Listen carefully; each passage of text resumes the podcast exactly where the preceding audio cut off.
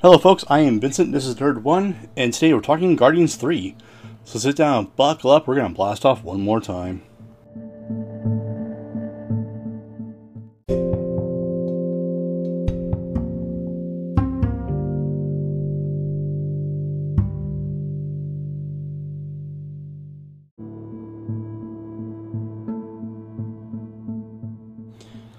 Guardians of the Galaxy Volume 3.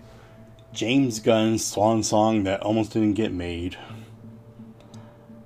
You know, it's one of those times of when a trilogy gets completed and you kind of see it and you're just sad. Because this is James Gunn's last movie with Marvel for possibly forever. I mean, he's moved over to DC. He's kind of leading their DCU movie lineup. And this was, you know, James Gunn's kind of last hurrah.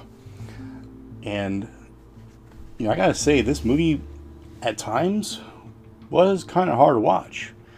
Not because, like, oh man, it's so bad. It's like, no, it got so dark. For myself, I'm a big proponent of animals. You know, keep them happy, keep them healthy, and they'll love you forever kind of proponent.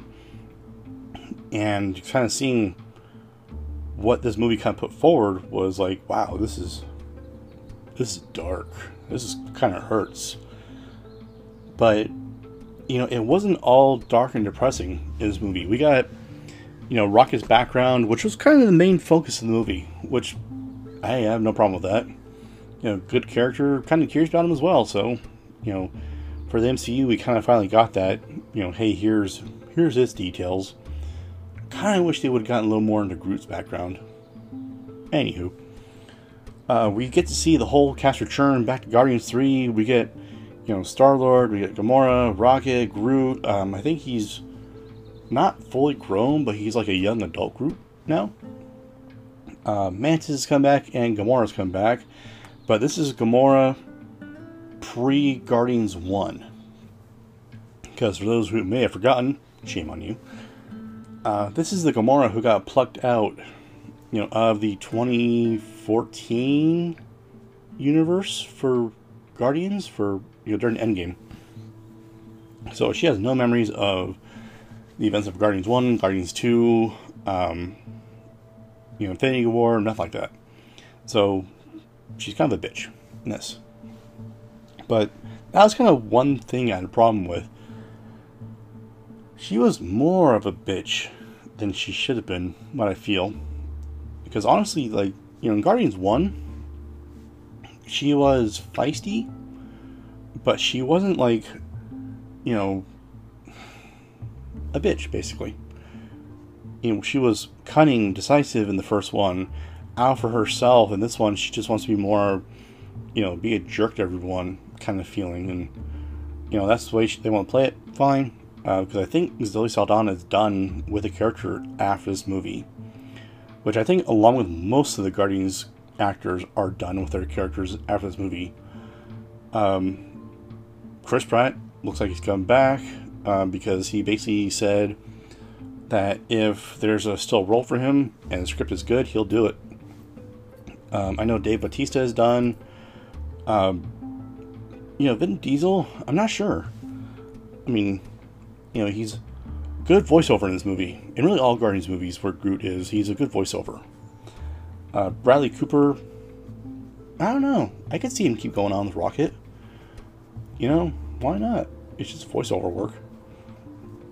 But, you know, our main villain in this round was the High Evolutionary, who has been probably one of the better villains of, you know, post-Endgame, you know, Marvel movies. He's terrible, like, kind of, not that, oh man, he's a flawed background kind of, you know, evil, like, nah, he's just flat out evil. He has no problem, you know, doing what he feels needs to be done to create the perfect society, to, you know, mow down whoever gets in his way, and as he put, hit the reset button whenever he feels like things have not gone correctly. And usually the reset button for him involves, you know, mass murder.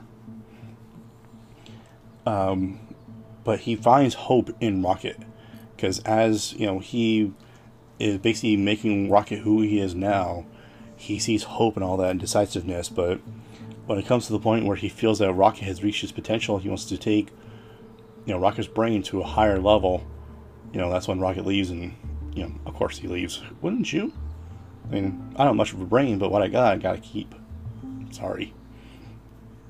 But, you know, for the movie itself, I feel it was a good Marvel movie.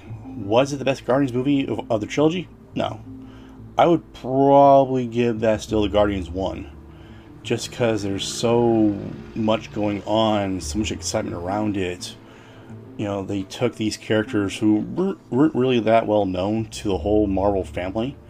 You know, I think James Gunn said he was given a list of C characters to make a movie out of, and he chose the Guardians and really brought them forefront to the point where he basically redid the Star-Lord character in his own image. And because before, the Star-Lord character was pretty messed up. Imagine a very jaded, you know, military person who's seen a lot, done a lot, and lost a lot. You know, missing an eye, you know, cybernetic arm, you know, kind of thing. But when Guardians 1 came out, he was pretty much given kind of a new lease on life, you know, through James Gunn's, you know, visions and character development. So, but in this movie, there was a lot going on. There was, you know, a lot of heart there. There was, you know, of course, the usual Marvel comedy. There was tragedy. There was, I don't know, just a little bit of everything is what it felt like. The movie was a little over 2 hours long, and you really felt like you got a lot going on there. So, if you haven't seen it, I definitely recommend it. It's a good movie. It's solid. So, I would say go check it out. But folks, that's all I got for this time. So once again, I am Vincent, this is Nerd1. Do come find us on social media. We're still on Twitter, Nerd15. We're on Instagram, Nerd1Podcast. Our website is podpage.com/Nerd1. And if you don't mind, please do share the episode. Like, subscribe, retweet, and let's grow that nerdom. But until next time, stay safe out there. Wash your hands, stay clean. And we'll talk to you soon. Oh, and please be nice to each other. Have a great day.